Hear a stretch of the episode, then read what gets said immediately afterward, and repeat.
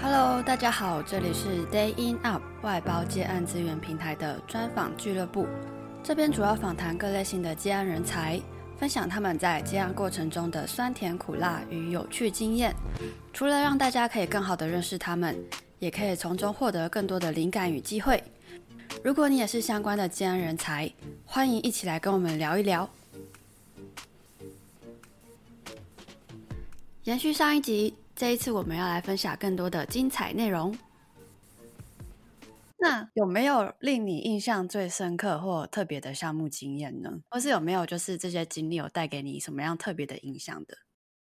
哦，我可以分享一个以前在 in house，就是在就是单位或组织里面的就是设计师，然后。到现在，我觉得目前就是跟有一些很棒的业主合作的经验。那我先分享一下，之前就曾经遇过一个很神奇的主管，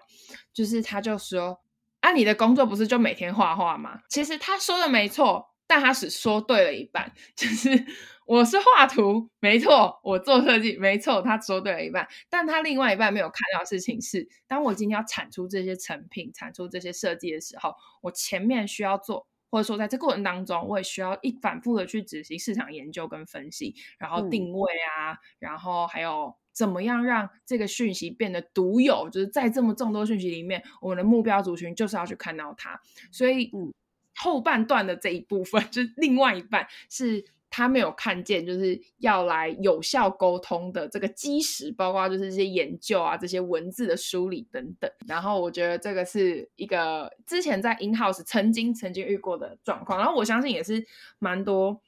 设计师会遇到的状况。然后后来开始在就是这个接案的这个江湖里的时候，我就发现，就是其实有越来越多的小型品牌，他们其实也是想要找专业的设计师来。就是协助他们做视觉的统一，或者是说协助做策略的发展等等。可是，呃，应该不是说可是，就是想要透过更有效率的方式去拓展品牌，然后雕塑自己的独特性嘛，然后甚至是可以跟消费者建立长期的关系。然后，但这些种种，他最想要达到的事情，就是他希望可以把投注在品牌的时间还有钱这一些转换率提高，也就是说，可以让他。把这个专业，譬如设计的专业外包给其他伙伴的时候，他这些时间他是真正的可以解决他的问题，然后这些时间可以回归到他本身的主业，还有自身的专业上面，去好好的开发产品，好好的去研究他的服务要怎么优化。所以，但是同时，就是又在这个接案江湖里，就是 就发现，其实很多的业主发案的时候，就会很担心说，哈，可是好像品牌。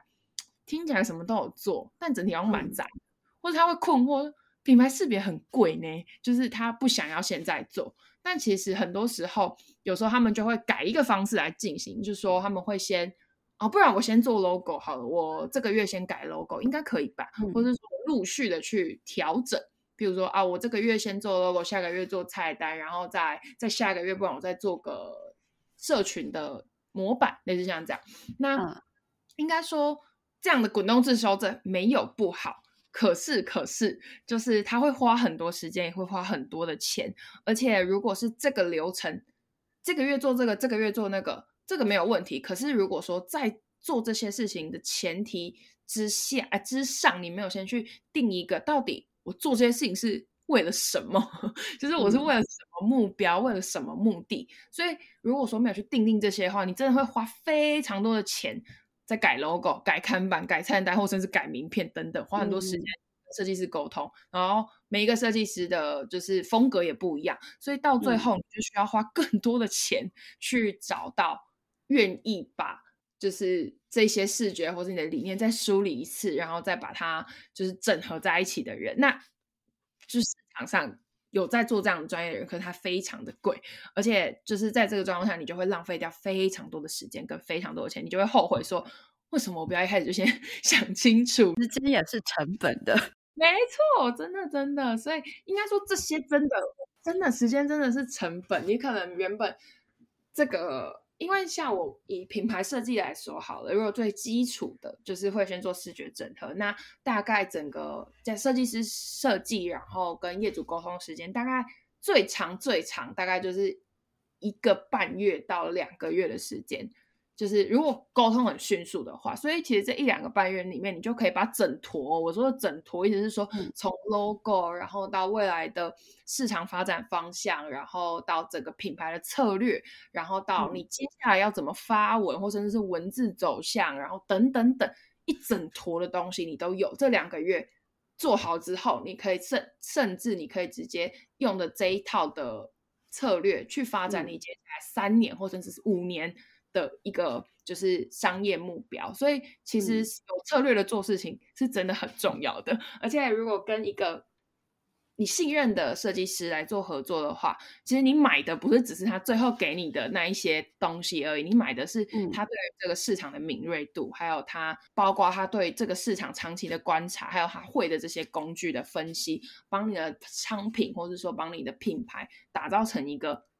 真的非常独特于这些竞品之外的一个选项，让消费者一眼就能看到你。我相信应该很多业主是对品牌的经营，或是他可能是有想法，但他他可能不知道怎么着手。那在跟业主沟通的时候，你都是怎么样去来引导他们，跟协助他们？我觉得第一件事情就是要先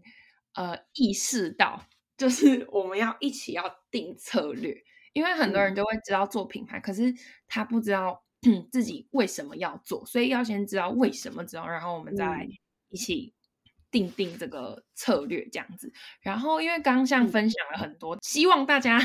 都有认识的，就是什么是品牌设计，然后就不要再觉得说，哦，那是大公司啊，跨国企业才要做的事情。因为其实我们刚刚提到，就是品牌它可以是任何的东西，因为它是一个可以把理念相同的人聚在一起的东西，所以当然品牌不是只有视觉。嗯、我们回到品牌是立体的，品牌是体验和感受总和，嗯、所以我们不能金玉其外，败絮其中。所以要去思考的事情是：我今天做这个品牌，我的目标到底是什么？我最终极的那个理念到底是什么？嗯、先厘清了之后，然后我们再去看有什么样的策略可以来完成这个目标。那我觉得在这过程当中，我觉得很多人会。漏掉的一块就是，哎，视觉做好了，我也把粉砖做的就是一致性，颜色看起来就是我们的主色了，然后看起来就是一个某某品牌，但为什么大家都还是没有要来买我的东西？我说大家怎么都没有关注到我？嗯、那其实就是很多人会漏掉品牌一块，就是消费者跟使用者体验这一块。好，举例来说，就是譬如说你今天是一个在。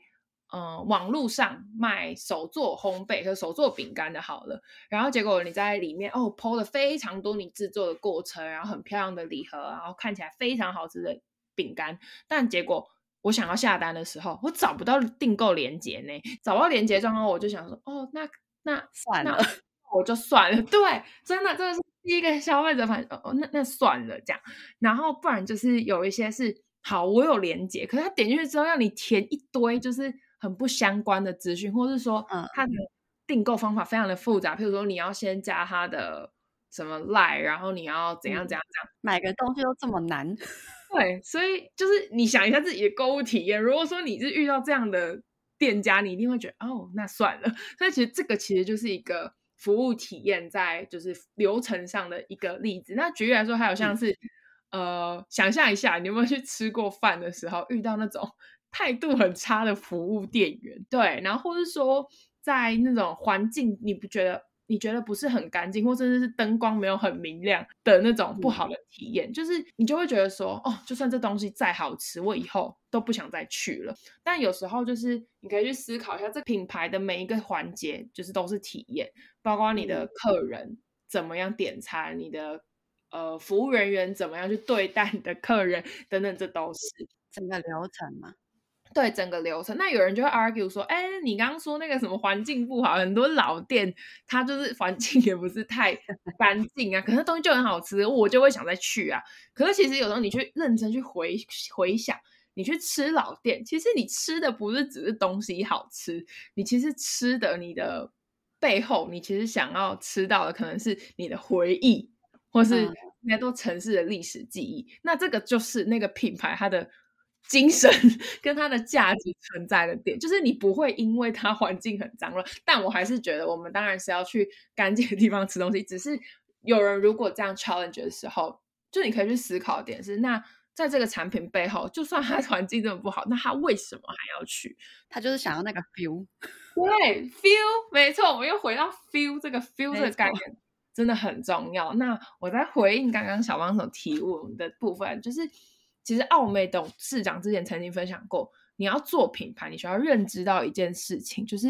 品牌是一切产品、服务属性它的理性跟感性的总和。因为其实创品牌，我们原则上我们就是要做交易行为，我们就是要赚钱嘛。可是交易行为是可以被取代的，就我可以跟 A 买，我也可以跟 B 买，我也甚至我可以跟 C 买，我有很多很多市场选项。可是当你今天在做交易的时候，你去跟客人建立关系，也就是说你开始做品牌建立的时候，他就会觉得、嗯、哦，我非买 A 不可，我非买你不可，哎，对，所以其实做品牌就不用想得太复杂，我们就是要创造一种 feel。那你的品牌是想要是什么样的个性？那就是至于你作为经营的人，或者你是这个品牌的负责人，你想要这个品牌长成什么样子？那当然就是你品牌有在品牌设计上面有很多就是执行的方法。那我这里就不一一讲，因为包括就是像刚刚有聊到市场定位啊、价值啊、视嗯就是视觉要怎么整合啊、使用者体验要怎么去优化，这都是很。就是呃细节执行的部分，但是最重要的事情是你今天有没有一个很明确的目标要去达成？那如果你有一个很明确目标去达成的时候，我相信作为品牌设计师，不论是我或是其他品牌设计师，他们一定能够帮你去厘清说，我们今天要到达这个目的地，我们有哪几种方法符合你？那你想要走哪一种最佳途径？这样。所以最重要还是说，就是业主他自己想要，你要的是什么？没。真的，真的，因为其实，在讲讲白一点，就是这个品牌做出来之后，它是你的宝宝，不是我的宝宝。就是对，要跟他活一辈子的人是你。对，没错，没错。应该说，我比较像保姆，我可以在这段期间里面陪你长大一段时间。可是你长大一段时间之后，你还是要去独立吧？就是，嗯、对啊。所以在这，但你。作为这个品牌宝宝的家长，你必须要告诉我说，你希望怎么样来教这个小孩？你希望这个宝宝长成什么样子？嗯、那如果说你你的期待是我能力不及，那可能就要另请高明。可是如果今天你告诉我说，你的品牌想要长成的样子是我可以达到，我也可以告诉你说，哦，我们可以一起来怎么做，或者我可以用我什么样的专业方法，把你的品牌宝宝推到某一个状态。让他成长到某个状态，嗯，那我们就来做这件事情吧。所以其实回到源头就是，嗯，你想清楚了吗？就是 你想清楚你要赋予这个宝宝什么样的个性，嗯，什么样子的价值，然后我作为设计师，然后可以陪你去理清，然后用我的专业去把你的所有的 idea 去在市场上做一个显化的动作，这样，嗯。哎，那你觉得这几年来在平面设计或品牌设计这个行业中，你发现有什么不一样的新发现或机会吗？我们来聊一下 AI 这部分，因为很多人其实，在 AI 这个，而且最近超火红，真的超多人都在想说，哇，天啊，设计师是会被取代，或者是呃，文字工作者是不是也会被取代，或者是老师会被取代？但其实我们换个角度想。他们之所以可以有这么大量的 database，、嗯、就 AI 之所以可以有这么大量的 database，其实是他从这个网络里面去抓到现在设计师也好，文字工作者也好产出的东西。嗯、那他透过一个系统去把它整汇整起来，丢讯息、丢作品、丢成果给你。可是我们作为人类跟 AI 最大的不同是我们有分析的能力。嗯，当今天业主跟你说：“哦，没关系，你就不然就用 AI 帮我做一张。”但今天 AI 做出来真的能符合市场需求吗？嗯、这个就是有凭，就是设计师的专业去判断说，嗯，这个这个应该没有人知道这在干嘛吧？或是说，哦，其实它或许也可以成为一个你的助力，就是它产出来的东西，你发现说，哎、嗯，已经百分之七十有接近了，那哪里可以再调整，让它变成百分之百？那就是表示你做起事来可以更省力。嗯、所以其实我觉得科技这个东西是不太可能取代人类的。因为好几十年前大家网络要出来的时候也在讨论这件事情嘛，所以 现在只是一个下 一个新科技要崛起的时候，那我们要怎么样让它变成一个协助我们在不管是职涯上会或是品牌建立上更方便的一个工具？因为它除了产图以外，它也会产文字。那这个文字到底有没有可以真的很流畅的去做到沟通？那就真的很有赖于人脑去判断吧。对啊，你不可能相信到他说哦，他产出来了，我直接复制贴上，不可能吧？就是对啊，作为一个 就是品牌把关的人，就是你不会这么做。嗯，但它是一个很好的工具，就可以节省蛮多的时间。没错，没错，没错。这次的分享非常精彩，还没结束哦。下一集我们将为您分享更多的精彩内容。如果喜欢这集的受访人才，欢迎到资讯栏找到他的联系方式。如果你也在接案，可以在我们的平台建立工作室，让大家可以更好的认识你，开始接案。也可以在我们的交流社群一起交流，或是参加每个月的交流小聚，认识更多不同类型的接案者。在外包接案上有需要任何的帮助，都可以来 Day In Out 的粉专留言，告诉我你的想法，也别忘了订阅这个频道。感谢你的收听，下期再见啦！